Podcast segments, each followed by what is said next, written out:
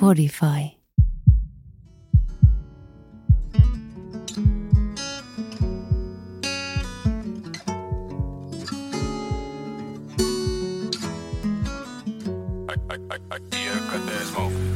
Millä fiiliksen?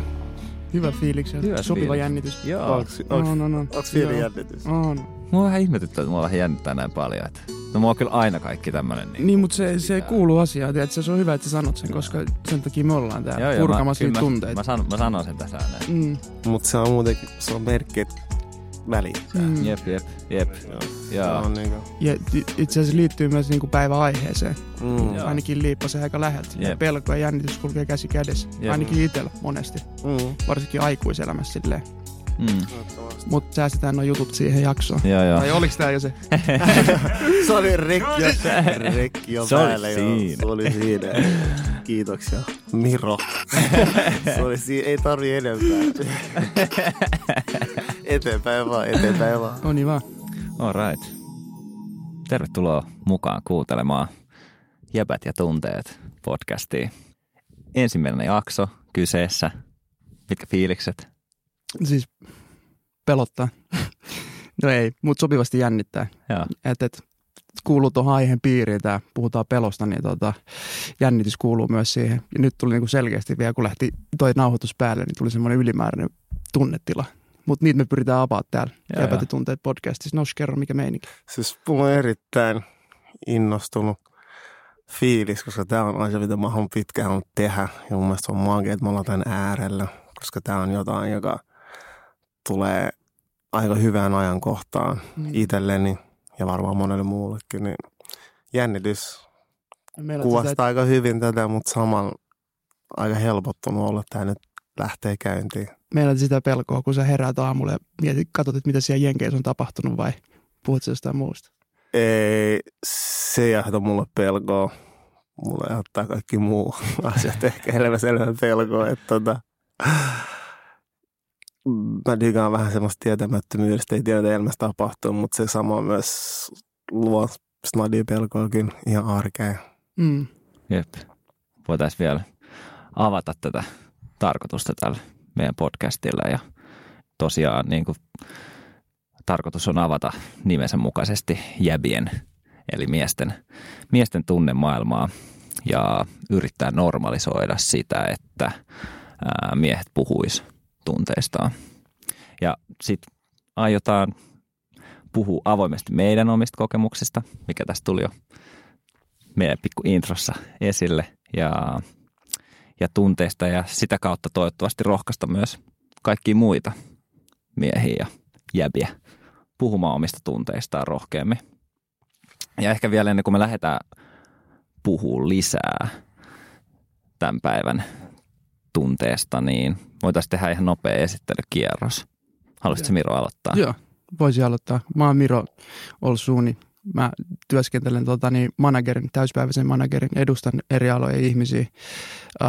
Entiselämä identiteetti on perustunut vahvasti niin kuin futikseen, mitä mä tein tosi pitkään, mutta se jossain vaiheessa niin kuin loppui, ja sitten lähdin rakentamaan niin kuin uutta uraa markkinoinnin parissa, ja sitten on päätynyt niin kuin manageriksi eri intohimojen kohteiden kautta, kun on mennyt niitä kohtia päässyt tekemään, niin nyt mä edustan yhtä artistia, yhtä taiteilijaa, muutama somevaikuttajaa, ja tarkoitus on koko ajan tehdä erilaisia projekteja erilaisten ihmisten kanssa, ja se niin kuin ehkä duunipuolesta, mutta sitten itsestäni sen verran, että olen käynyt myöskin paljon asioita läpi tässä vuosien varrella ja kokenut, että on kasvanut tosi paljon ja oikeasti joutunut pysähtyä ja niin kuin käymään niitä omia tunteita läpi tosi paljon, ja sen takia halusin myös olla tässä messissä, koen, että on annettavaa sillä puolella, ja nyt myöskin on täällä jakamassa niitä avoimesti kaikille, ketkä on valmiin kuuntelemaan, ja vaikka ei olisi nyt, niin se voi olla, että jossain vaiheessa on. Et silloin kun mä oon käynyt itse asioita läpi, niin ei ole ollut oikeastaan väyliä siihen, että olisi päässyt kuulemaan tällaista, niin senkin takia mukana poistamaan stigmaa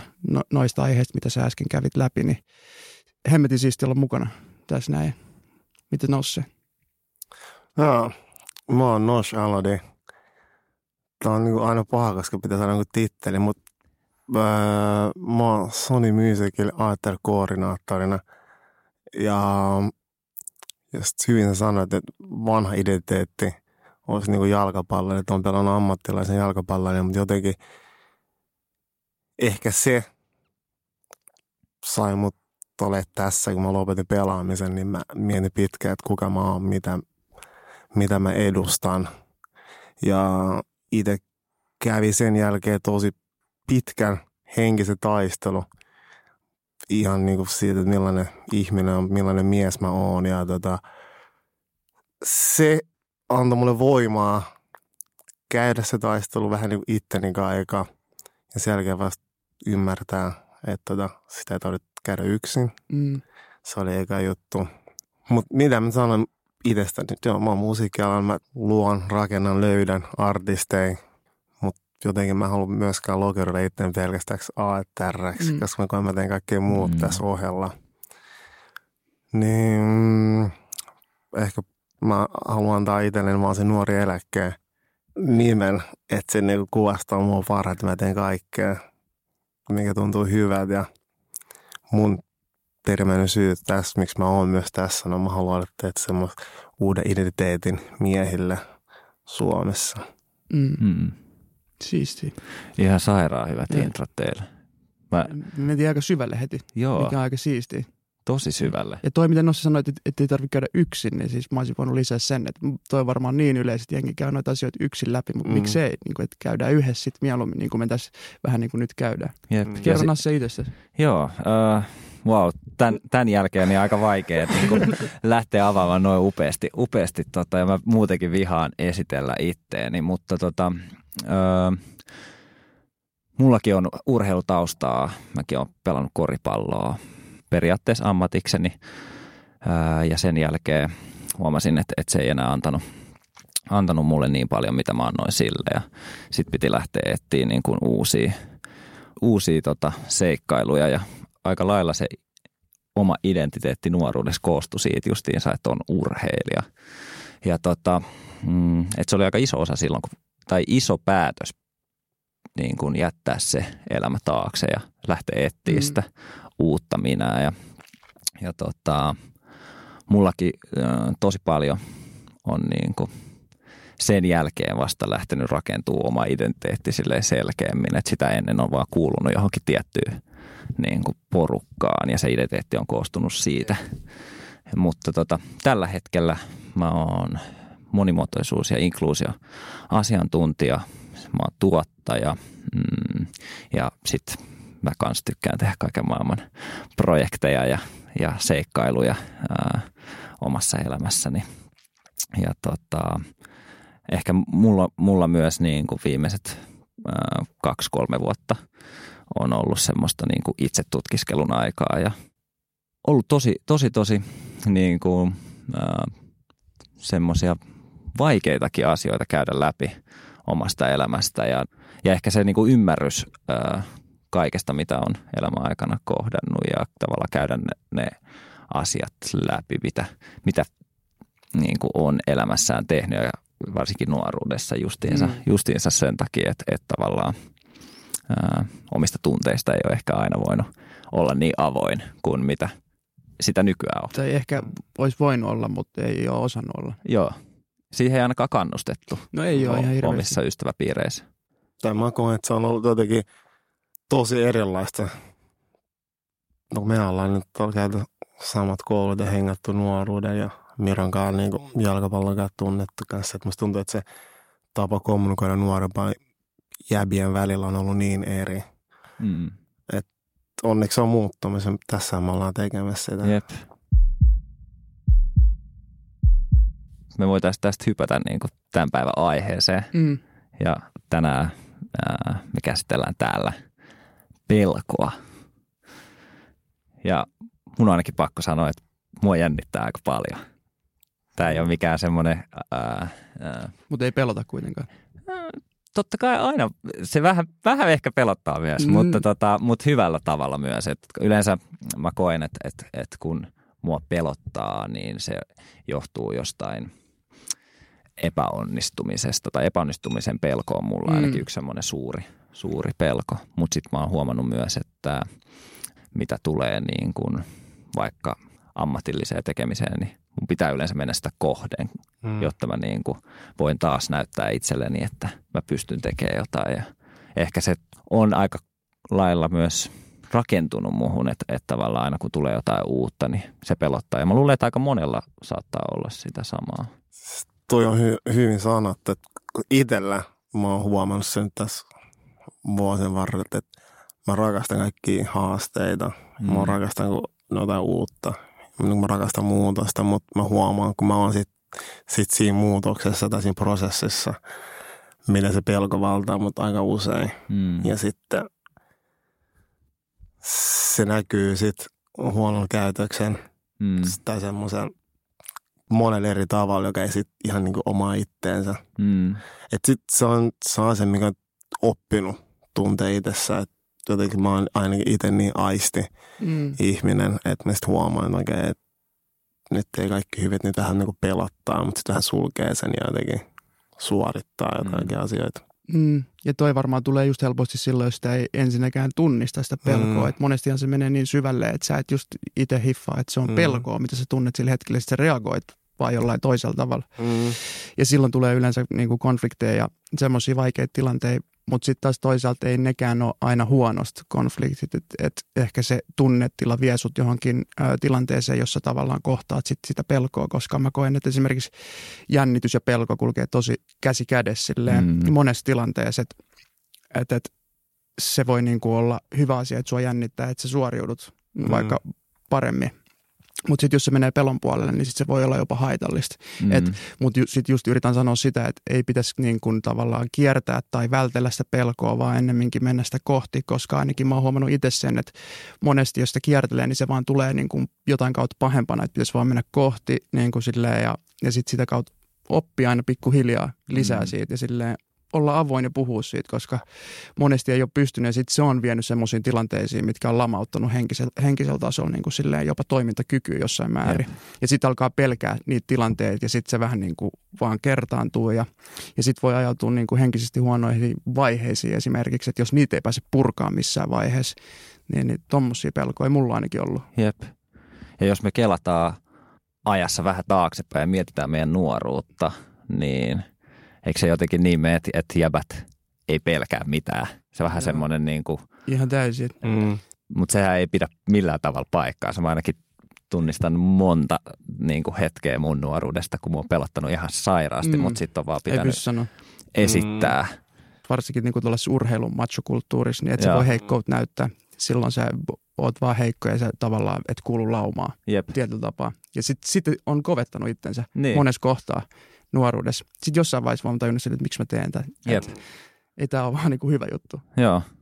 Että tavallaan se on ehkä jotenkin ajanut semmoiseen jollain tavalla niin kuin, toksiseen käyttäytymiseen jopa. Se, että niin kuin on yrittänyt olla mukamas rohkea semmoisessa tilanteessa tai esittää rohkeata. Ja sitten on saattanut vaikka niin kuin heittää tavallaan bussi alle niitä vielä heikommassa asemassa olevia, että ei kun toi pelkää enemmän tai jotain muuta. Mä ainakin näen, että olen varmasti tehnyt noin nuorena ja sekin on johtunut vaan siitä tavallaan, että omasta epävarmuudesta ja omista peloista, mitä ei ole uskaltanut sanoa ääneen. Niin ja sitten varmaan roolimalleista kanssa, että miten niin kuin vanhemmat jäbät on käyttäytynyt tai ihmiset lähellä ylipäätään. Mitä mieltä Nossi? Niin siis nuoruudesta tulee mieleen itse ehkä mun suurin pelko on niin pelko menettää jotain. Sitten kun mietin sitä, että se on vieläkin läsnä, mutta ehkä nuoruudessa jotenkin se on ollut tosi iso.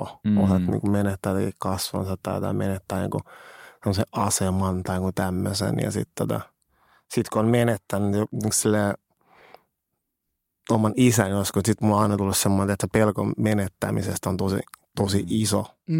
Jotenkin mulla on aina jotenkin. Että se on niinku semmoinen, mutta se on aika paljon mun mielestä silleen, onko se jännittää menettäminen vai uusia asioiden kokeminen. Että se on niin monta muotoa myös sillä pelalla. Mutta itse henkilökohtaisesti jotenkin se pelko menettämisestä ollut läsnä aina. Joo. Tuo on tosi mielenkiintoista, että sä sanot noin, koska mä mietin kanssa, että mitkä on sellaisia asioita, mitä mä pelkään, niin tavallaan ne mun pelot mitä mulla oli nuoruudessa, ne oli aika pinnallisia. Justiinsa niin kuin just kasvojen menettämisen pelko tai muuta.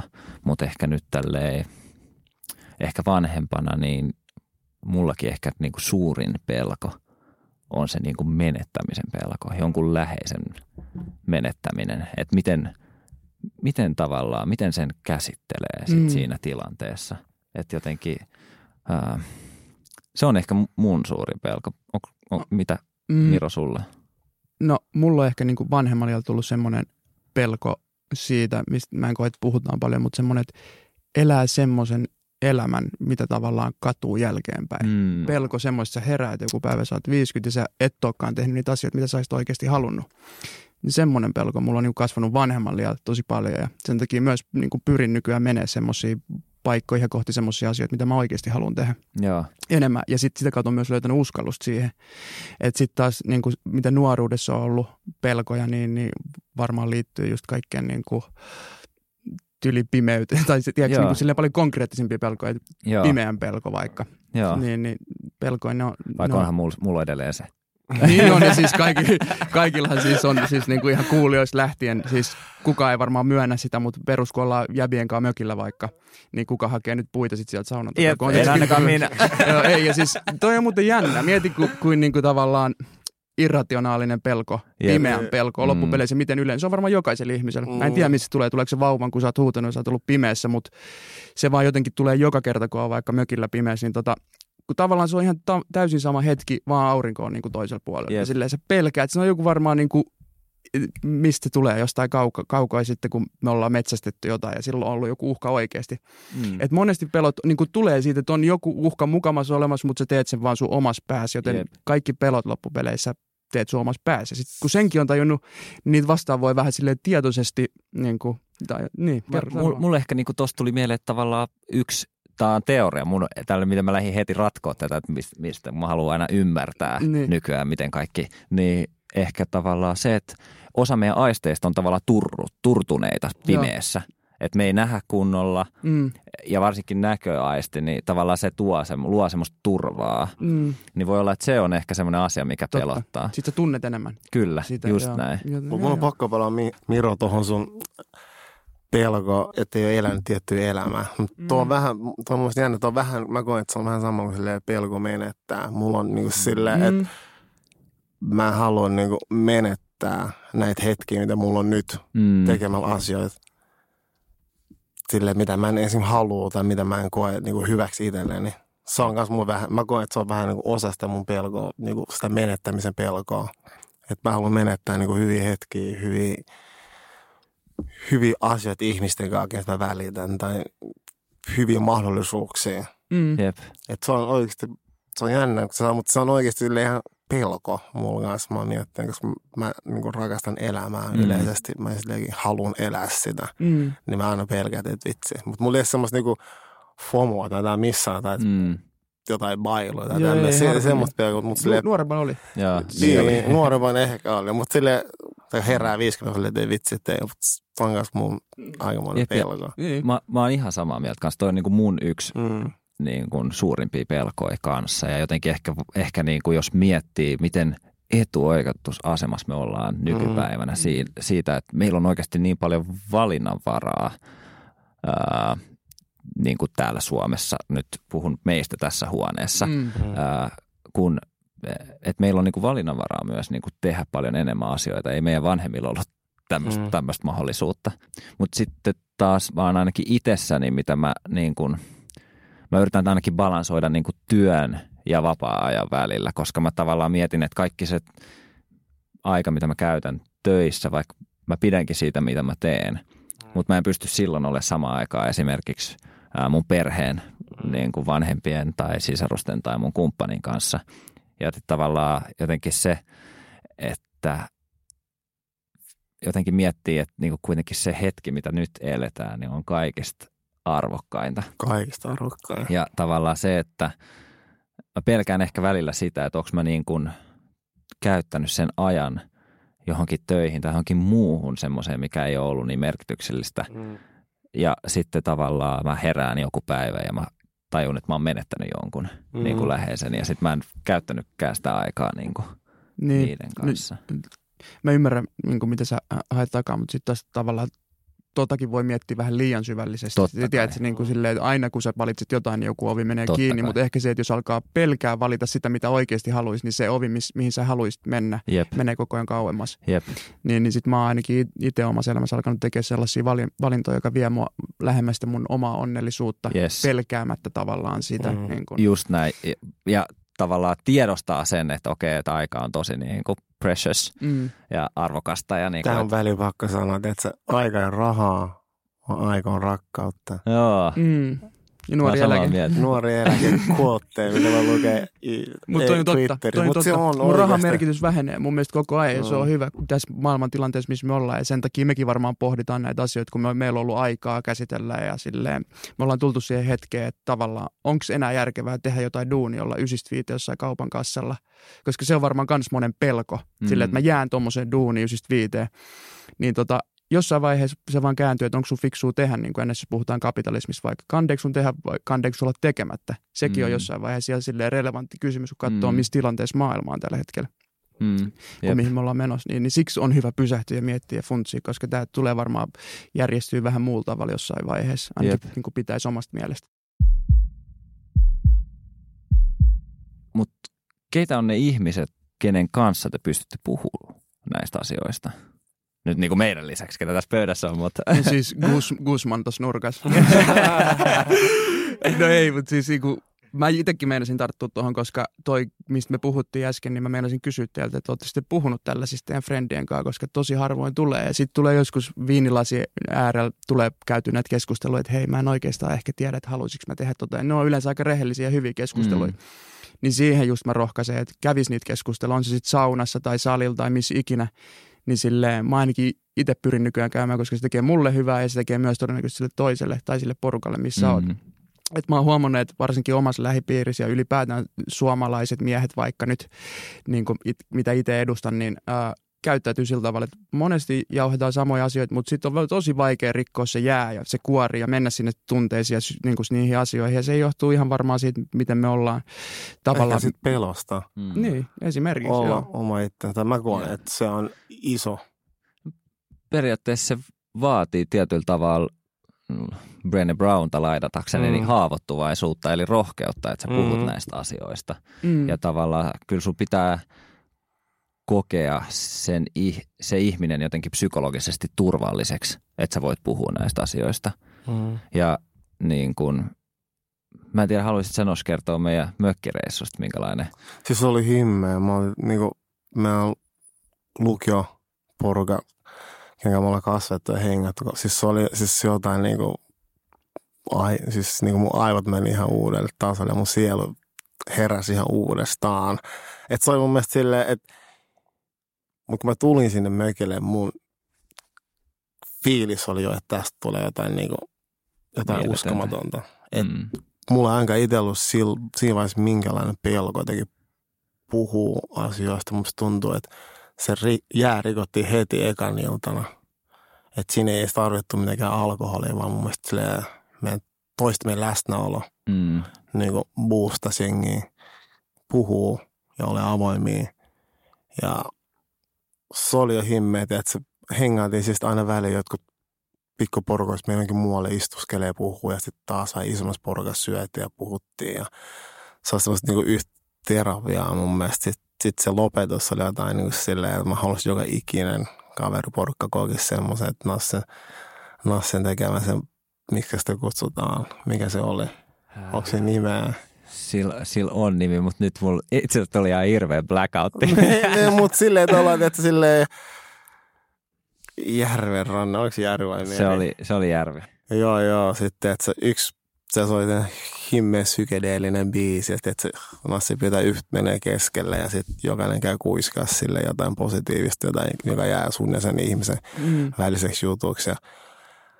Ja se, että me oltiin siinä, että yksi oli keskellä, me oltiin kaikki siinä ympärissä. Mä pelkästään katsomaan sitä hetkeä. Se oli mulle silleen, että okei, että mä toivon ja haluan, että joka ikinen jäävä porukka pääsisi kokea tuommoista. Että se oli jotain niin kuin silleen, kun mä sanoin, monikin sanoi, se viikko, se seuraava viikko oli jotain silleen, se oli niin kevyt olo. Ja susta tuntui, että sä oot silleen ihan uusi ihminen. Joo. Mulla on pakko antaa kreditit siitä, mitä mä tein siellä, niin ex-kumppanille, että se on sen keksintö ollut. Mutta se ehkä se, miten se ilta justiinsa alkoi sillä, että meillä oli jokaisella, joka sinne tuli, niin tehtävänä puhua jostain itselle tärkeästä niin kuin aiheesta. Ja sitten tämä henkilö, joka avasi tämän pelin sitten sinä iltana, niin se veti sellaisen ässä-hihasta, että niinku se vaan avasi sen koko niinku illan ja, tai mökki viikonlopun silleen, että okei, että se loi heti sinne semmoisen fiiliksen, että okei, nyt me ei tultu niinku puhua mistään niinku pinta-asioista, vaan nyt puhutaan oikeasti tosi syvistä asioista. Ja niinku mä itkin siellä, mä nauroin siellä viikonloppuna ja niinku mä koin tosi paljon semmoisia niinku erilaisia tunteita. Ja totta kai muakin pelotti välillä. Mäkin avauduin sieltä mun asioista ja mä pelotti se hetki tosi paljon, mutta sitten toisaalta mä koin tosi psykologisesti turvalliseksi ne ihmiset ja sen ympäristön ja kaiken, niin sen takia se oli niin maaginen. Toi ihan hemmetin upeat, siis mua hävettää tällä hetkellä, kun mä kuuntelen tuo story, kun mä olin siis itse Saimaalla ryyppäässä. Valintoja. Ja siis niin kuin painotan vielä, että en olisi halunnut olla, vaan siis niin kuin toi kuulostaa ihan sellaiselta, että mihin, siis jos toi olisi jossain Instagramissa tullut mua vastaan, että vedät tästä ylös, että Nasse vetää sulle retriitin tuolla Saimaalla, missä pääsee puhua tunteista itkeä, niin mä olisin siis ihan sama paljon, jos olisi maksanut, mä olisin ilmoittautunut saman tien, mä olisin lähtenyt. Mutta mua kiinnostaa tommonen. Ehkä se on se seuraava etappi tästä podcastista. Niin, se on ehkä seuraava, joo. Ja siis oletko sä käynyt siellä vipassaneskin, niin siis se voidaan laittaa siihen samaan. Mutta joka tapauksessa niin siisti, että vedätte tommosia, näytte niinku esimerkkiä meille vähän nuoremmille, että niinku mäkin haluaisin järjestää tommosen mökkireissun ja varmasti tuu järjestää mun frendeille. Mä koen, että just tommosta pitääkin, että se kynnys on oikeasti, se on aika korkea tavallaan tuohon menee, koska mehän ollaan mukavuusalue normaalisti. Vähän mökillä ehkä siihen kuuluu vähän viiniä ja kaikkea, mutta se oli hyvä nousse pointti, että ilman alkoholia. Ja se ei tarvii olla, mutta se olisi totta kai sellainen vähän, mutta se ei ole silleen, että me oltaisiin ryypätty. Eikä koska sitten se voi mennä semmoiseen niin kuin myöskin pakenemiseen ja muuhun, että niin kuin, että kun pitäisi pystyä puhumaan niistä tunteista selvinpäin. Sehän on se juttu. Että no mä olin itse asiassa ihan selvä siellä. Mutta mä olin sanomassa, että se kynnys mennä sinne epämukavuusalueelle ja oikeasti puhua, niin sehän on aika korkea. Se huomaa niin kuin. Mutta toi on niin kuin, kun sä kysyt, että kenen kaa juttelee näistä, että se on niin kuin mun mielestä tosi tärkeä kysymys, koska silleen mä koen, että siitähän se niin kuin lähtee. Se, että itenti tulee niin kuin tosi semmoista perheestä, joka on tosi tiivis samalla. Mutta ei siellä niinku aina ollut helppo puhua myöskään niinku pelosta. Että mäkin olen kumminkin maahanmuuttajataustainen. Että mä aina sanon, että musta tuntuu, että myöhemmin tai kun vanhemmat on tullut tänne näin, ne on tullut aikamoisen selvitysmodel tänne näin. Ne tulee tosi kaukaa, ihan eri kulttuurista tulee Suomeen. Että silleen -100. Että silleen ihan valkoinen maa. Kaikki on niinku uutta. Ja sitten aina pitää olla vähän semmoinen selviytymismode aina päällä. Niin sitten se on jollain tasolla myös juurtunut itteen jotenkin sama kuin on kasvanut, että ei saa olla ehkä liian, ei saa pelkää, että pitää olla rohkea. Ihan varmasti, joo. Että sitten kun on kasvanut, niin miettinyt, että oikein, että kenenkaan puhuu tästä pelosta, että sillä pelkää, että menettää jotain. Mä mietin, että sillä ei ole, että on varmasti ollut ihmisiä, jotka on sun valmiit kuuntelemaan. Mutta se ei ehkä itsellä ihan heti niin kuin löytynyt oikeat ihmiset ja tavat tehdä se. Mutta sitten totta kai aina paras on niin kuin rakkaus, jos löytää joku rakkaan ihmisen. Kyllä. Se on mun mielestä tosi hyvä, että itse on ollut niin onnekasta löytänyt ihmisen. Mutta sekään ei ole silleen heti, että mä rakastan, mä rupesin heti puhua. Että se on jännä, sekin on ollut ihan itse duuni myös se. Mutta sitten samoin kuin on kasvanut tässä jollain tasolla henkisesti, niin on niinku siis omien sisarusten kanssa. Että niiden kanssa jotenkin on uskotan puhua paljon enemmän niinku sit pelosta. Tai silleen, että oikein, että vähän niinku pelottaa tää elämä vaan, että ei tiedä mitä tekee. Mutta ne on ollut silleen tosi, silleen ja itse aloitin myös terapiantissa vähän aikaa sitten. Ihan niin kuin sen takia, että tuntuu, että pitää löytää joku paikka, missä puhuu niin kuin silleen eri tavalla näistä pelon tunteista. Ja Joo, terapia on kyllä ihan loistava väylä siihen. Pakko sanoa vielä tuohon se, että niin kuin sä oot maahanmuuttaja ja meillä on kulttuurieroja ja kaikkea tällaista, mutta vaikka suomalaisessa perheessä se on tosi perus, että siellä hyssytellään eikä haluta kauhean isoja tunteita, että siitä tulee just se pelko, että no, että hajoakohan tämä perhe tai musta tuntuu, että on tosi paljon perheitä, jos niistä ei puhuta ja sitten se heijastuu lapsiin ja sitten lapset ei puhu ja sitten tavallaan menee koko ajan ja, niin kuin sukupolvelta toiselle. Ja sehän me just halutaan niin kuin murtaa, eikö niin? Kyllä. Just näin. Jep, mulla on esimerkiksi sellainen tausta kanssa, että meidän niin kuin perheessä niin kuin näytettiin rakkautta tosi paljon ja näin, mutta ehkä niin kuin mä henkilökohtaisesti en kokenut, että mä pystyisin puhumaan ihan kaikesta, varsinkaan nuorena. Sen takia mä oon joutunut niin kuin opettelemaan tosi paljon sitä, että mä niin kuin, puhun mun kumppanille esimerkiksi kaikesta tai että tavallaan ennen varsinkin nuorempana niin mä pidin aika paljon sisällä asioita ja että se on vasta niin kuin nyt niin kuin ihan lähiaikoina muuttunut, että tavallaan pystyy puhumaan ja uskaltaa puhua täysin avoimesti. Mulla on sama. Joo. Mulla on onko tämä maailman tilanne niin kuin vähän niin kuin vauhdittanut sitä vai millaiset ajanjaksosta sä puhut nyt, kun sä puhut tuosta? No siis mä luulen, että mulla se on ehkä ollut niin kuin viimeiset 2 vuotta mä oon uskaltanut puhua asioista. Niin mulla on viimeiset 3 vuotta. 2017 mä oon silleen, että okei, nyt pitää uskoa. Onko sä 30? Mä oon 31. Okei, niin mä oon 28 ja mä oon nyt niin kuin silleen siirtymässä siihen vaiheeseen tai on tänä vuonna. Niin kuin, että silleen, kai se tulee tuossa kohtaa myöskin silleen, varmaan aika luontaisesti. Jep. Niin, tai totta kai voi tulla aikaisemmin tai niin myöhemmin. Mä siis jotenkin haluan uskoa, että se ei ihan vaan niin kuin ikähomma. Et, kyllä mä haluaisin uskoa, että sen pystyy jo silleen nuorena, vähän nuorempana. Niin hiljaa nuorempana. Ja varmaan myös miten tavallaan minkälaista niin kuin esimerkkiä saa omasta perheestä niin, ja ympäristöstä. Ja ympäristöstä, ystäviltä ja kaikilta. Että tavallaan kyllä mulla aina joku henkilö oli, kelle pystyi nuoren puhua. Mutta en mä tiedä, oliko kyllä muuten ketään sellaista, kelle pystyi niinku ihan oikeasti kaikesta puhumaan. Siis mä oon miettinyt, että onko ollut, vai ettei itse tajunnut, että on. Niin. Että kun mäkin silleen kumminkin, että on ollut valmentajia, ketä mä pidän silleen oikeasti aikamoisia isähahmoja mulla. Ja mä uskon, että nois varmasti ollut valmiit kuuntelemaan. En tiedä, varmaan itse ollut sitä rohkeutta, on pelännyt silleen lähestyä. Ja olla silleen, että hei oikeasti, että nyt on vähän niin kuin vaikeaa enkä. Vai sitten mä oon vähän niin kuin ollut se aina, mä oon pitänyt kaiken sisällä. Niin. Yep. Ja ollut silleen, että okei, että huomenna paistaa taas aurinkoa, sitten mennään. Yep. Että se on niin kuin, nyt kun on itse ollut niin kuin nuorten kanssa tekemisissä, myös tuossa niin kuin uran jälkeen tehnyt nuorisotyöt, niin se on jotenkin huomaa, että ne haluaa puhuu. Ja sä näet silleen niiden silmistä, mutta ehkä ei niinku ole sitä rohkeat tulla ja sanoa, että nyt vähän sille vaikka pelottaa tulla sanoa jotain asioita. Jep. Mutta sä oot oikeassa paikassa sit niinku hommis, jos sä teet hommia niiden kanssa. Niin, muuran jälkeen mä teen paljon nuorisohommia, kun se jotenkin antoi mulle silleen uskoa paremmasta, kun tekin nuorten kanssa. Että mä niinku ajoin itteni silleen tekee iltapäiväkerron hommia ja jotenkin tutustuu ja näkee asioita. Ehkä mitä itse puuttuu ja mitä haluaa tarjota sitten tulevaisuudessa. Mun on pakko sanoa tuohon vielä, että niin kun mä sanoin, että nyt tämän vuoden aikana on tapahtunut paljon ja siis onkin jo varmaan jokaiselle ihmiselle tänä vuonna tapahtunut tosi paljon, mutta kyllä mulla on se prosessi ollut siis käynnissä siis vuosia. Et mä oon niinku itse kelannut niitä päässä. Kun mä menin terapiaan, niin se terapeutti oli silleen, että sähän osaat niinku siis itse paremmin analysoida ton sun tilanteen kuin mä.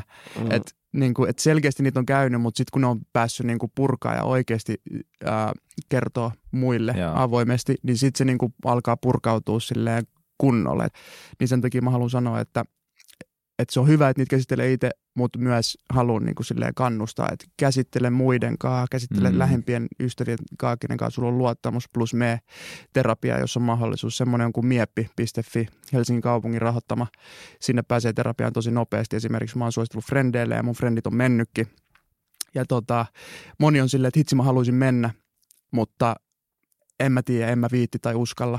Ja siis toi on varmaan tosi yleistä, että moni haluaisi mennä ja ei viitti, koska mä muistan, että mulla oli silleen, että jo 5 vuotta sitten mä olisin halunnut mennä, mutta mä kelasin, että mä oon hullu, jos mä menen. Ja tota stigmaa just pitäisi niinku pyrkiä, koska silloin 5 vuotta sitten ei ollut tällaista keskustelua käynnistä, ei ollut mitään väylää, missä mä olisin nähnyt tällaista keskustelua. Jep. Niin silleen mä pidin itteni hullun. Mm.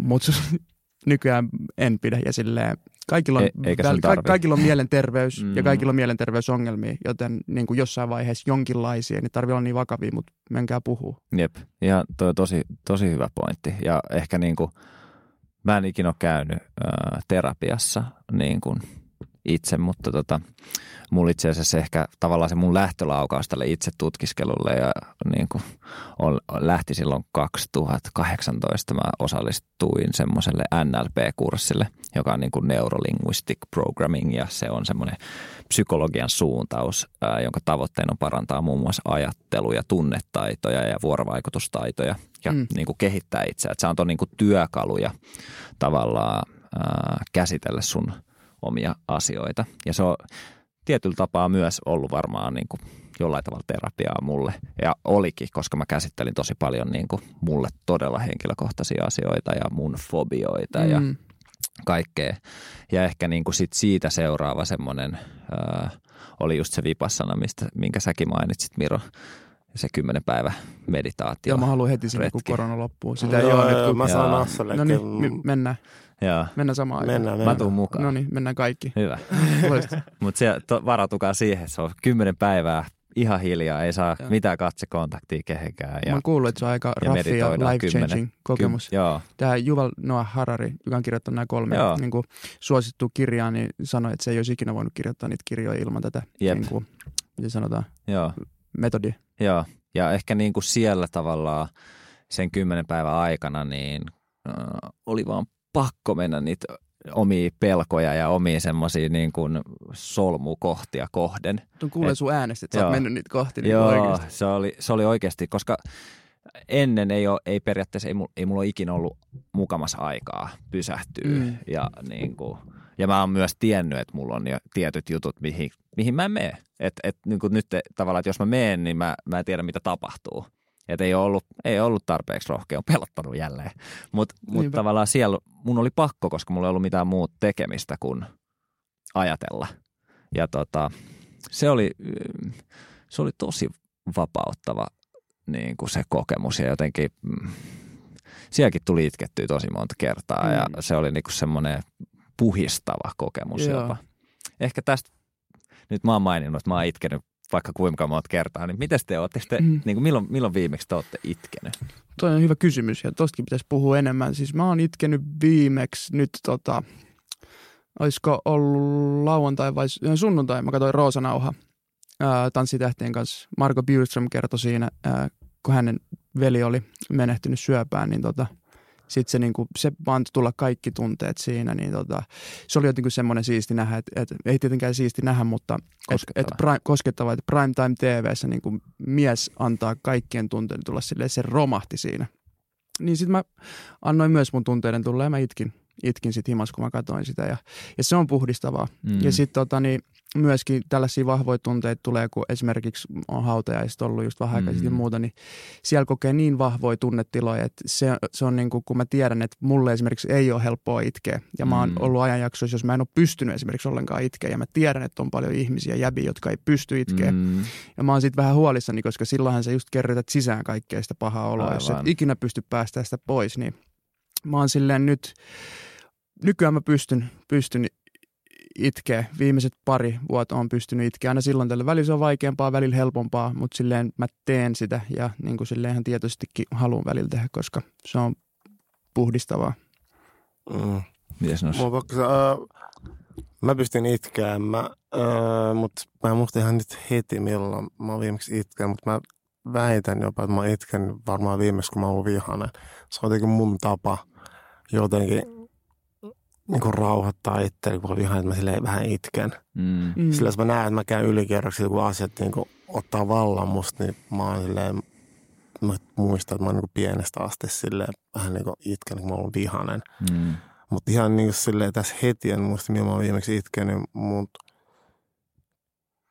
kyllä mulla on sama, että musta tullut se, mä oon silleen, se on kunnon puhdistus, kun mä itken, että hautaiset ja eikä se vaadi, kun semmoisen niinku tosi surullisen mä itken aika helposti, mä näen jonkun toisen, kun toinen käy jotain tosi pahaa läpi. Et joo.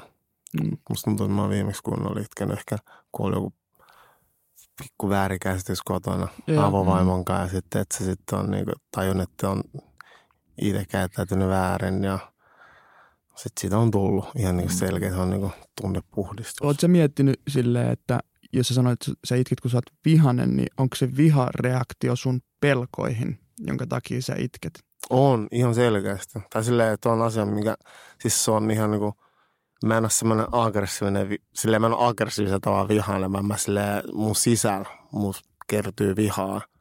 Silleen, että siitä se tulee se, ja se on ehkä pelko just silleen käsitellä ehkä jotain juttua, myöntää, nähdä se, ja sitten se tulee, sitten purkaantuu niinku silleen itkuna ja semmoisen niinku vihan tunteena.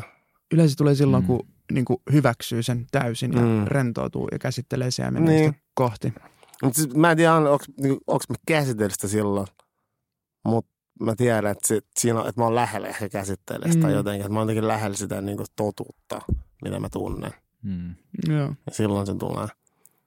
Että mulla kestää oikeasti rehellisesti hetki aikaa aina, että sä käsitellä asioita. Että mä en ehkä ikin sanota ne, mä vaan silleen tunnen ne. Sitten mä oon oikein ketään ehkä nyt se fiilis, mikä mulla on asian suhteen. Sä oot kyllä ihan tunneäijä. Sä pelaat tenniskin tunteella. Kaikki myös tiedät on tunteella. Mä teen asiat oikeasti. Mä oon niin jotenkin intuutio tunneihminen. Siis sun ei tarvitse tehdä Zoomissa mitään PowerPointia tai mitään, sä oot vaan silleen, ei mä oon tunneäijä. Mä aina oletan, että mut tunteet, että te välittyy. Teet sä silleen, että mä olen okei, että no hiffasko jengi. Mut tiedätkö mitä, toi on ihan superkova taito tulevaisuuteen. Mä katsoin Perttu Pölläseltä on tulossa uusi kirja, siinä on uudet tulevaisuuden identiteetit. Niin siellä on tällaisia titteleitä annettu jengille, niin kuin mitä tulee olemaan, että joku innostaja tai tuntija tai yhteyttäjä tai, mä en tiedä, onko toi väärä sana, mutta silleen, kuulosti vähän oudoa, mutta silleen, että äijä voisi olla silleen tuntija. Että niin kuin organisaatiossa niin kuin sä silleen näkisit, miten sä yhdistät jengiä niin kuin silleen tunnetiloittain tai jotain. Ja sitten tulee joku tommonen varmaan. Tunneguru. Mä itse teen sitä tällä hetkellä. Ihan tosi. Joo, kyllä mä koen, että se on mulla tässä nykyisessä projektissa, mitä mä teen. Että se on mun yksi semmoinen niinku asia, mistä mä yritän pitää myös huolta tavallaan, että kun mä koen ja mä luulen, ja kyllä mä näen, Miro, että säkin oot tunneihminen, että sä muuten istuisi tässä pöydässä.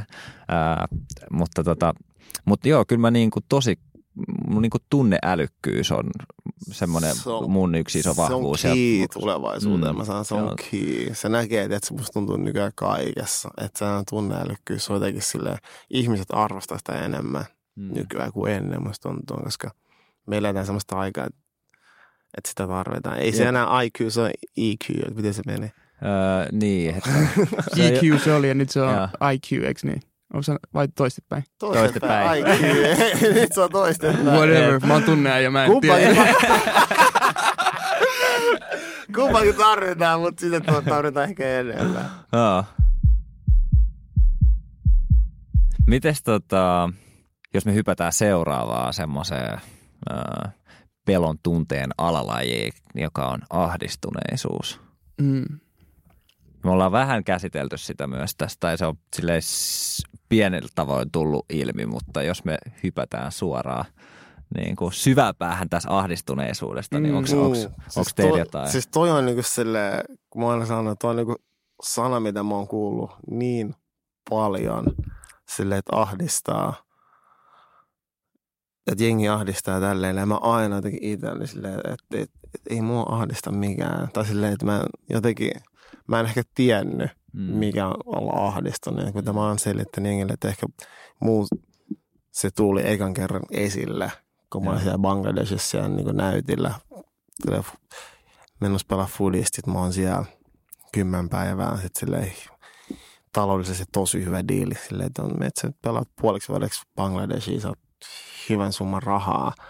Voit ostaa hyvän kämpää, elää vaikka 2 vuotta ihan hyvin täällä. Ja sit sä oot siellä, sä näet sen köyhyyden. Sit sua kohdellaan, kun jotain teet sä silleen kuningasta, että sä tulet potki palloa. Ja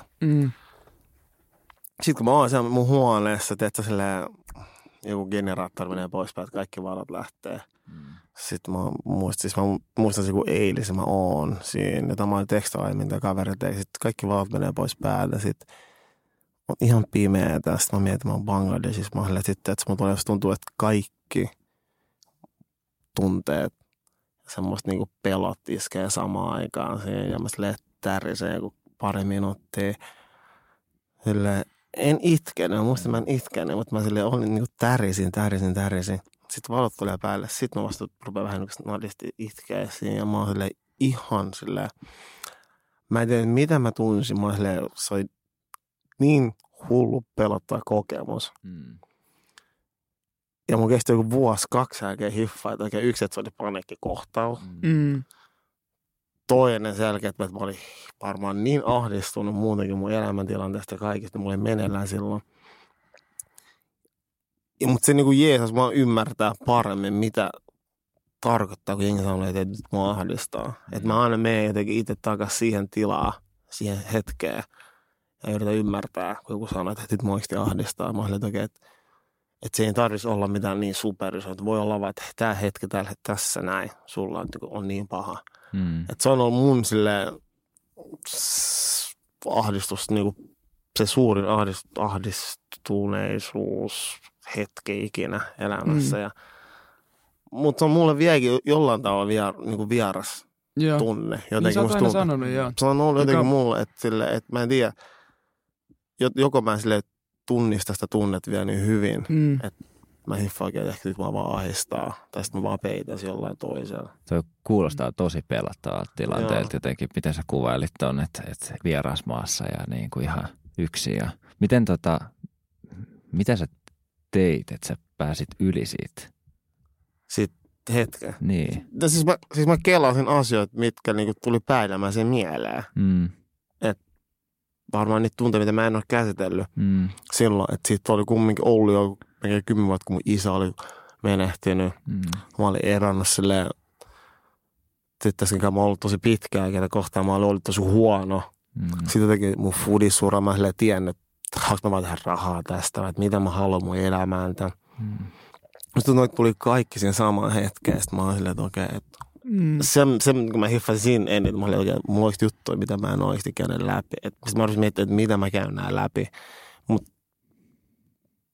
siis silleen paras juttu, että mä hiffasin, että mulla on juttu, mitä mä en ikinä käynyt läpi. Se oli niinku se ehkä se eka juttu. Yeah. Ja sen jälkeen siitä on periaatteessa alkanut mun matka, koska sen jälkeen mä olin silleen itselleen, että onko tää foodis se, mitä mä haluan tähän? Mm. Onko tää oikeasti se? Yeah. Ja silloin mä hiffasin, että ehkä se, että mä oon täällä ja teen josti niinku rahaa. Mm. Ei ehkä niinku ole sitä, mitä mä haluan tehdä. Mm. Sitten mä kumminkin jatkan pelaamista vuoden, 1,5 vuotta silleen ammattilaiseen, mutta koko ajan silleen vähän tietään, että ehkä tää ei silleen loppupeleissä mun kutsumus, vaikka se on ollut pienestä asti se, mitä mä haluan tehdä. Mm. Eli tärkeä kokemus kuitenkin. Tosi tärkeä silleen. Vaikka se tyhmät kuulostaa sanoa palkitsee, mutta kyllä se oli sille sielulle ja päälle ja sydämelle. Laittoi asioita liikkeelle. Se pisti niin. Mutta sieltä ihan alhaalta ei ole kuin yksi suunta ja se on ylös. Se on aina ylöspäin. Mm. Toi oli tosi fyysinen kokemus. Mulla on ollut ehkä vähemmän fyysisiä kokemuksia, vaikka on ollut niitäkin just jossain presessä sen jälkeen, kun identiteetti on mennyt ihan uusiksi, kun on lähtenyt opiskelemaan vaikka futiksen jälkeen. Ja ensinnäkin noi liittyy varmaan identiteettiin tosi paljon. Että silleen, että jos sä rakennat identiteetin just futariksi, sit otetaan pois, niin sä et ole mitään. Ja silloin tavallaan sä lähdet nollasta rakentamaan sun identiteettiä. Silloin mä koin niin kuin ehkä tollaisia paniikkikohtauksen olosia tunnetiloja. Just esimerkiksi koulussa alkuun ja jossain duuniyhteyksissä on muista. Niin kuin jännittäminen ja joku pelko meni niin pitkälle, että se purkautui sitten niin kuin silleen fyysisenä. Mm. Mutta muuten sitten mun mielestä toi kuulostaa tosi oudolta mulle, että sä et silleen tunne ahdistuneisuutta, koska mä koen, että se on tässä ajassa jotenkin tosi intense meillä kaikilla, ainakin mun lähipiirissä. Ja sitten mä koen sen myöskin, se on niin kuin henkistä ahdistuneisuutta. Ja mä koen, että esimerkiksi sosiaalinen media aiheuttaa se tosi paljon. Me ollaan niin saatavilla koko ajan meillä tulee informaatio näin, niin ihminen ahdistuu siinä, niin kuin jos sä oot ruutuaika vaikka 5 tuntia. Mm. Ei tarvitse olla sitä, niin se vaan laittaa sun aivot sellaisen tilaan, että jossain vaiheessa vaan alkaa ahdistaa. Ja sit pitää löytää keinoja siihen, että että niin kuin miten käsittelee niitä ja miten purkaa niitä. Ja sitten ahdistuneisuus, jos jatkuu pitkään, niin todennäköisesti siitä kehkeytyy masennus, joka on sitten taas käsikädessä, mutta on sitten jo niin kuin sairaus, jota pitää hoitaa.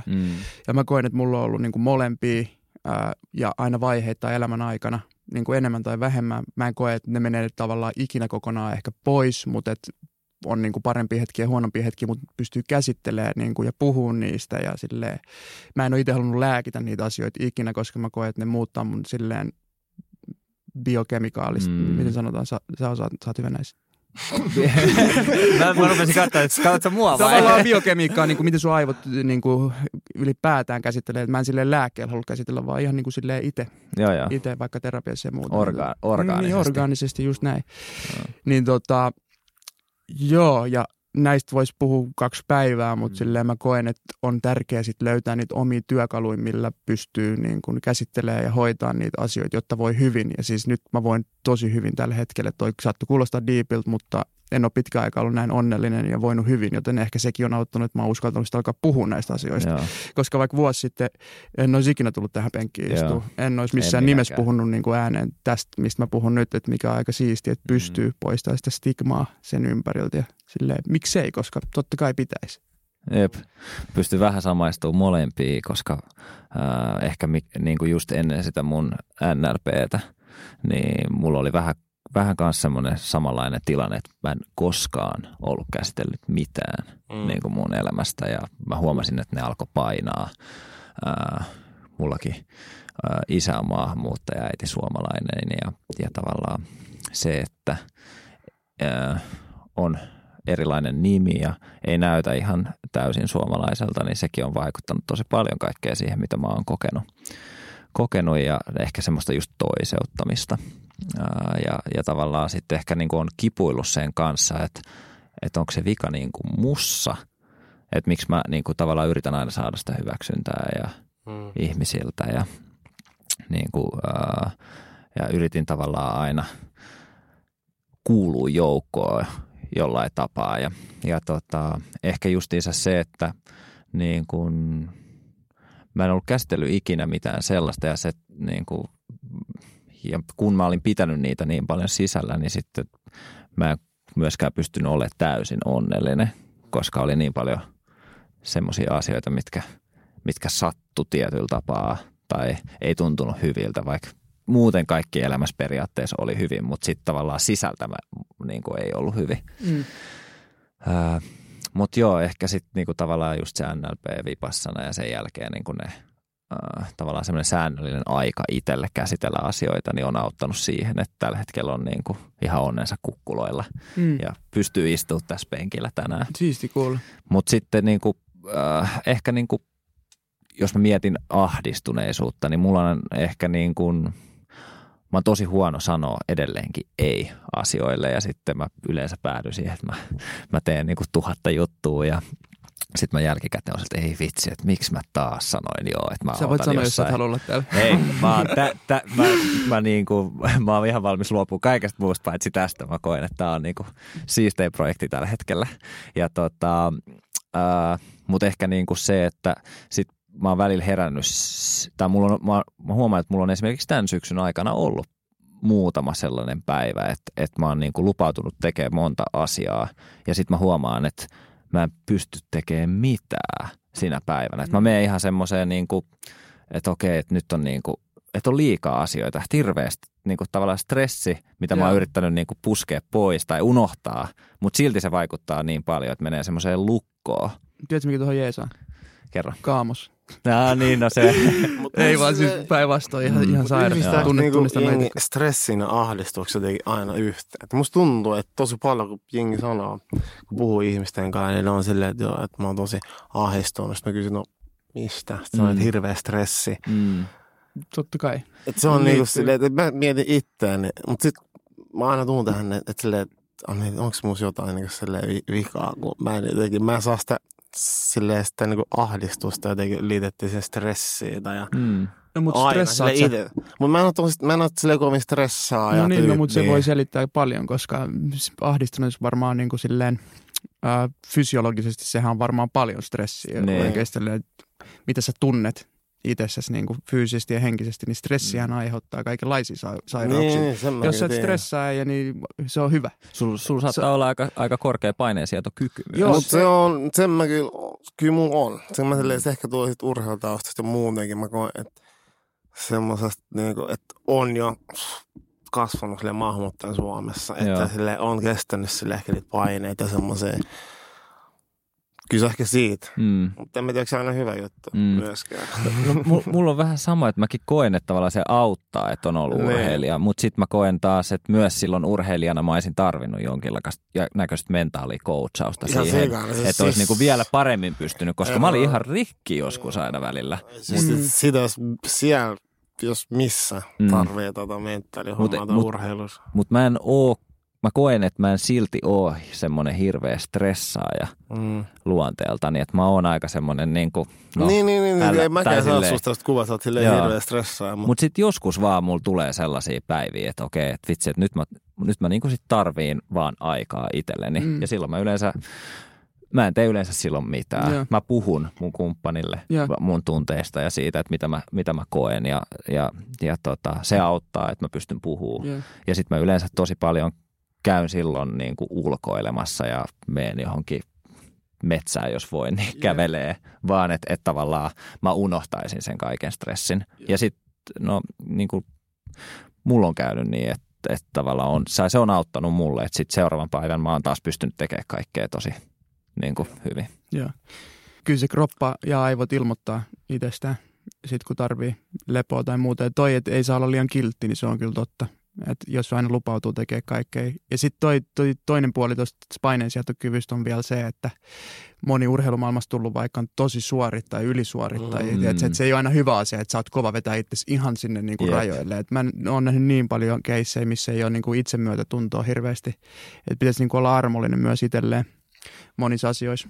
Ja sitten ehkä niinku, tuli vielä tuosta paniikkikohtauksesta mieleen, että pakko niin kuin nostaa hattua Kevin Lovelle, joka pelaa NBA:ssa ja kuinka se kertoi niin avoimesti siitä sen omasta paniikkikohtauksesta. Ja koska varsinkin just urheilupiireissä, niin en mä ainakaan muista yhtään vastaavanlaista tilannetta, että joku urheilija olisi tullut noin avoimesti niin kuin julkiton asian kanssa. Ei noita keissejä ole hirveästi. Ei. Ja niin kuin se siinäkin se tavallaan... Kun se kirjoitti siitä, niin se just puhui, kuinka hänkin on aloittanut terapian ja se, kuinka se on auttanut sit tavallaan häntä käsittelemään niin kuin niitä asioita. Ja sillähän se siinä olikin miettinyt ja varmaan vissiin sen terapeutin kanssa justiinsa, että silläkin oli niin paljon niitä käsittelemättömiä asioita, miksi sillä yhtäkkiä laukasi se paniikkikohtaus. Sillä oli vissiin se mummi tai joku, joka kuoli, niin joka piti tulla moikkaa sitä sinne. Sitten se peruuntui. Joo. Koska se oli niin sairas ja sitten se kuolikin. Joo. Mutta tosi hyvä, että niinku jengi alkaa puhua niistä. Että jos NBA:ssä joku saa kentälle ja puhuu siitä, niin se on aika silleen hatunnosto paikka. Ja niin pitäisikin puhua ja mun mielestä Suomessakin pitäisi pikkuhiljaa puhua enemmän ja enemmän. Että mulla on paljon esimerkiksi urheilevia ystäviä pelaa kovissa sarjoissa liigoissa, niin mä laitoin kyllä kaikille tonne, että tsiikatkaa miten siistiä. Ja sieltä tuli kyllä semmoinen responssi myös, että joo, kyllä se näin on ja nekin on vaan ihmisiä, niin... Niin tavallaan just normalisoi tota asiaa. Jep, ehkä vielä niin kuin tavallaan tietyllä tapaa myös meillä kaikilla on traumoja. Ja traumat on myös semmoinen niin kuin asia, mitkä jättää meihin jäljen. Ja tavallaan taas luo mennään... pelkoa myös. Ja luo pelkoa, ehdottomasti. Traumat luo kyllä hirveät pelkoa. Itse tunnistan sen kyllä. Tunnistat se sun traumoja silleen ihan, niin osaatko niin nimetä sun traumaa, mitä sulla on vaikka lapsuudesta? No, mulla tuli ainakin heti mieleen. Mä en edes niin ollut miettinyt tätä aikaisemmin. Mulla on tosi vaikea, kerro sun. Mulla on klaustrofobia tullut, eli niin ahtaan paikan kammo. Joo. Ja se tuli semmosesta, että mä muistan, että lapsena me leikittiin meidän pihoilla niin kuin, kirkonrottaa. Yeah. Ja sitten kerrostalopihoissa on aina semmoinen niin kuin hiekkalaatikko, mistä otetaan hiekkaa ja talvella laitetaan, niin kuin, että jos on jäätynyt ne pihan tiet. Niin mä olin semmoisessa piilossa ja sitten semmoiset mua vähän vanhemmat niin kuin, tyypit niin istu sen jutun päällä mä en tiedä, se tuntui, että se olisi kestänyt niin kuin yli 15 minuuttia. Ja sitten mä olin niin kuin siinä pienessä laatikossa. Ja mä muistan, kuinka mä itkin ja huusin ja olin silleen, että hitto, päästäkää mut pois. Ja mua vaan pidettiin siellä. Niin se jätti kyllä trauman. Ja mä oon huomannut, että aina jos tulee, niin kuin, okei, se ei ole niin paha, että mä en pystyisi menemään hissiin tai muuhun. Mm. Mutta heti jos tulee sellainen, että mä en mahu liikkua kunnolla, niin mulla tulee heti ne niin semmoiset. Ja tätäkin mä oon itse asiassa käsitellyt NLP:ssä, se ei ole enää niin paha. Joo. Onko noissa, osaatko niinku nimetä silleen? Mun ainut silleen, ehkä mä en tiedä, onko se trauma. Mm. Mutta muistan ikuisesti, kun mä otin, että se EURAS leirin hoikaa, mä otin 13. Siis mä en tiedä, miksi tää on mun päähän ikuisesti. Mä en tiedä, muu jotenkin, se on jollain tasolla kuin trauma, en mä tiedä. Jos sä muistat sen noin hyvin, niin sit se voi olla. Mä oon, että me ollaan niinku hoikaan valmistautumassa niinku Hesakappiin, sitten me ollaan jossain EURAS. Sitten meillä pelataan peliä, missä on niin kuin sikajengi, koko kylä katsoo tämän 13-vuotiaat futajia. Sitten me lämmitellään siinä. Sitten on pikkuskidi kävelee, katsoo mua hetken. Sitten se kääntyy. Sitten on se isälle, että onko nämä niitä neekereitä, mistä puhut? Se on jättänyt mulle semmoisen, musta tuntuu. Ja se on jättänyt mulle jonkinlaisen trauma. Ei silleen, että se on se rasismi, vaan se, että silleen, että mikä mä oon. Tai jotenkin silleen, että miten mut nähdään. Mä oon tosi pahalla. Toi on ihan hirveä. Niin. Mutta se on oikeasti hullu, kun mä muistan sen tilan, että mä en edes mennyt surulliseksi, tuli se peli, mä oon jotenkin silleen, mä olin ihan huono siinä pelissä, mä olin ihan karsina, musta ikuisesti, mä otettiin puolella vaihtaa. Sitten mä olin, että sitten on niinku jäänyt mun mieleen, että mä en varmaan silloin taaskaan hiffannut jotenkin, että se vaikutti muhun. Mm. Mutta sillä jälkeen mä mietin, että en mä kaikkia tämmöisiä vierasreissuja muista nuoruudesta, mutta toi ajan mun mieleen. Mä olin, että okei, toi on pakko olla jonkinlainen trauma, joka vaikuttaa aika paljon siihen, millä mä oon nykyään ja mitä mä haluan tehdä ja mitä mä haluan edustaa. Mm. Mä veikkaan, että se, tai siis en ole mikään psykologi, mutta yleensä niin kun, jos me ihmiset muistetaan jotain asioita meidän lapsuudesta ja nuoruudesta noin tarkasti, niin ne on jonkinnäköisen jäljen jättänyt meihin. On varmasti. Mm. Mutta mä en miettiä silleen, että on trauma, että mihin se on, niin silleen, mihin se on vaikuttanut muun. Tai silleen, että eikö se vaan, en tiedä. Mutta siis se on asia, että kyllä se on trauma jo. Mm. Silleen, en mä tiedä, mutta sun kroppa alkoi niinku elää tuossa samalla. Joo, niinku, koska se on oikeasti, se on asia, joka tietysti kun mä silleen mietin. Mm. Siis, ja koska mä en jotenkin se olisi ikinä ollut vihan sille pojalle, vaan jotenkin se lauselle, että se sanoi, että onko nää, mistä isä aina puhuu. Sitten kun se faija katsoo, mä oon silleen, no, että mennään. Ja sitten mä oon jäänyt, mä oon silleen, että okei, että nää. Et, ei se pojan vika. Mutta se on jättänyt mulle silleen traumat, että okei, että itse, että mitä voi tehdä, että toi poika ei kielleisi noin. Tai silleen. Joo. Mulla toi trauma on jotenkin vaikea asia silleen, että mä niin kuin muistan asioita, mitä on tapahtunut, mutta sitten kun ei niitä muista kuitenkaan silleen tarkkaan, että on vähän silleen, että onko tossa kohdassa muuten tapahtunut jotain vähän silleen, mikä on ehkä vähän kyseenalaista. Niin semmosia kohtia on niin kuin muistaa lapsuudesta, mutta silleen, en mä tiedä, eikö traumat voi myös olla niin syviä, että tavallaan niitä ei edes tiedosta, että ne vaatii niin kuin silleen läpikäymistä, jos on oikeasti jotain silleen tosi traumaattista. Et mä en tiedä onks, mutta saattaa olla jotain pieniä, mutta yksi minkä mä muistan, mä en tiedä, tätä ei varmaan voi laskea traumaksi, mutta mun mutsi aina ärsytti mua silleen, että se söi silleen tosi äänekkäästi ja mä en pystynyt kestää sitä yhtään. Sori mutsi, mä rakastan sua, mutta niin kuitenkin mä nyt kerron tämän, koska tää on semmoinen hauska juttu, mikä on vähän silleen, koska mä reagoin siihen nykyäänkin tosi vahvasti. Jos joku syö sua auki, mä en pysty silleen hetkeäkään kestää. Siis ihan samaksi mun frendi, tuntematon ihminen, mä en silleen pysty katsoa sitä. Jos joku syö niin kuin suu auki tai lässyttää, niin mulla on jäänyt siitä, tämä kuulostaa nyt aika pahalta ongelta. Mä oon silleen, että tämmönen mulla on jäänyt niin kuin silleen arpi. Pitää mielessä ensi kerralla, kun mennään syömään yhdessä. Ei siis, kyllä mä sanon siitä. Kyllä mä sanon siitä. Kun mun frendit tietää, ne on silleen jopa niin kuin, siis siitä on tullut ihan läppä. Mut ehkä tohon mä halusin vielä nopeasti tarttua, kun sä sanoit, että tavallaan, no, tai mä en enää muista, mitä sä tarkalleen sanoit, mutta meidän mielihan myös niin kuin toimii sillä tavalla, että jos on jotain traumaattista, niin se saattaa myös sulkea sen kokonaan pois, koska se on myös semmoinen puolustusmekanismi meissä. Kyllä. Että sitäkin saattaa tapahtua. Niin ja tosi monessa kohtaa me toimitaan noin, että jos on vähänkin tulossa sellaista uhkaavaa, jotain vähän vaikea tunnetilaa, niin me voidaan vaan paeta sitä eri asioilla. Mm. Silleen me suojaudutaan tai paetaan eri tavoin. Mennään vaikka juokseen, vaikka pitäisi vaan istua jonkun asian yli tai mennään dokataan tai käytetään mitä tahansa substansseja, niin ei ne tavallaan niillä aukea. Et se kieltäminen ei niinku, tai kiertäminen ja kieltäminen kumpikaan ei ikinä auta siihen itse asian käsittelyyn. Eskapismi. Niin, just näin. Pitäisi vaan mennä niitä asioita kohden. Joo, eikä se aina helppoa, mutta kyllä se on monesti palkitsevaa. On. Jep. Mun mielestä niin tämä on ollut aika supermielenkiintoinen keskustelu tänään. No kiitos. On ainakin itselle, toivottavasti jollekin muullekin. Jep. Siis tämä on ollut silleen, että tämä toimii tässä lähtee joka viikkoisen terapiasessarina meillä. Mä mietin ihan samaa. Eikö se ole? Että se on niin kuin makea, että tunnetaan entuudestaan, sitten hypätään tämmöiseen projektiin, missä ollaan silleen, missä puhutaan tunteista. Yep. Me ollaan itse kaikki siinä tilanteessa varmaan tällä hetkellä, että me ollaan niinku aloitettu se prosessi aiemmin ja ollaan edelleen siinä prosessissa, että opetellaan puhua tunteista ja näyttää niitä. Et se on mun mielestä se on tärkeää ymmärtää, että me puhutaan niistä, mutta mä myös haluan korostaa niiden näyttämisestä, miten tärkeää se on. Yep. Että se on oikeasti silleen, että moni myös osaa puhua, mutta sitten, että se ei uskalla näyttää niitä tunteita. Että se on myös mun mielestä kävelee käsi kädessä ne asiat, koska itsehän kun on, niin tunne jääbä. Väliin en osaa sanottaa tunteita, mutta ikään niin kuin näyttää niitä. Että se voi olla jollekin helpompi tapa. Mm. Pitäisikö vaihtaa nuori eläke, tunne jääbä? Voisi toimia. Voisi toimia, mutta se on semmoinen, että se on nuori eläkkeen alternatiivi, tunne jääbä. Se nuori se tunne, sitten se eläke on se jääbä. Marmori. Joo, pelkkää.